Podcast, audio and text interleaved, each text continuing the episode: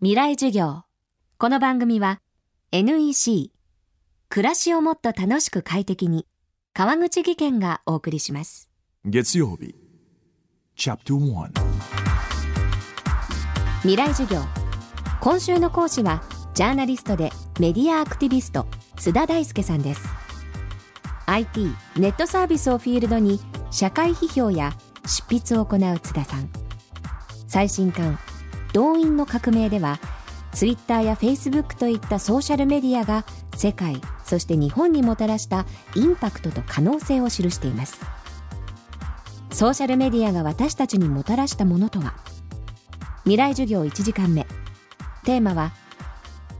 ソーシャルメディアという革命。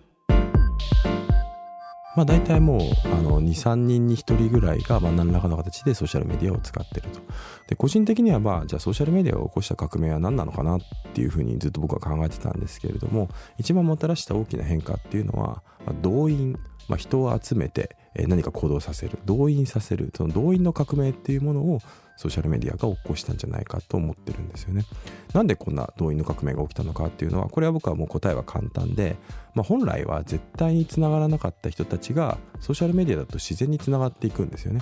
我々だから友達とか仲間を作る時っていうのは昔は学校が一緒か地元が一緒かまあ大人になったら会社が一緒かサークルが一緒か、まあ、せいぜい合コンかみたいな感じでしか出会うきっかけってなかったんですけど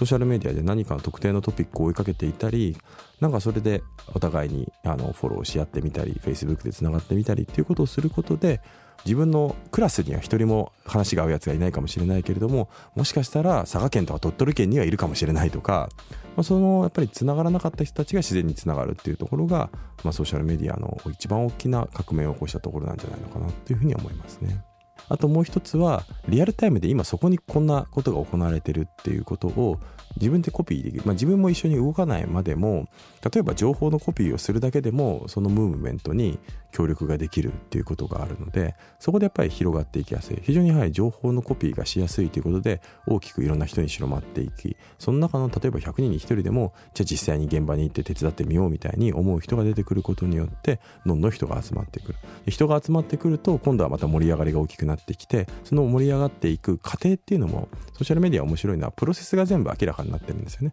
誰かの一人の思いつきでやったことがどんどんいろんな人がついていってこんな大きなムーブメントに成長した。あこれは面白い。今だったらそこに参加したらもっと面白いかもみたいなことがその育っていく過程があの全部わかるのでそれがまあある意味で言うとその透明性というかねプロジェクトこんな透明にやられてるんだよとか今盛り上がっているっていうことでじゃあ自分もそれに参加しようみたいな興味喚起にもつながっているっていうのがなんかやっぱり細切れなとこがいいと思うんですよね。Twitter だったら140字だし Facebook も基本的には細切れのものがどんどん入っていく完成形を置く場所じゃなくて常に動いているっていうところでムーブメントだけが可視化されているっていうところが人を集めるすごくその魅力につながってるんだなと思いますね。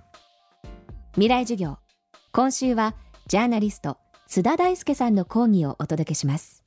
地球にあふれるたくさんの情報。数字も文章も動画も感情も。そんなビッグデータを集めて組み合わせて分析して新しい価値を創造する。それが NEC のビッグデータソリューション。情報をもっと社会の力に。NEC こんにちは。新井萌です。地球にも人にも優しい OK 網戸で気持ちのいい夏を送りましょう。萌えは網戸でエコライフ。川口技研の OK 網戸。網戸買うな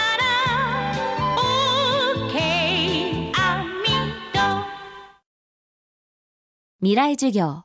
この番組は NEC 暮らしをもっと楽しく快適に川口義賢がお送りしました。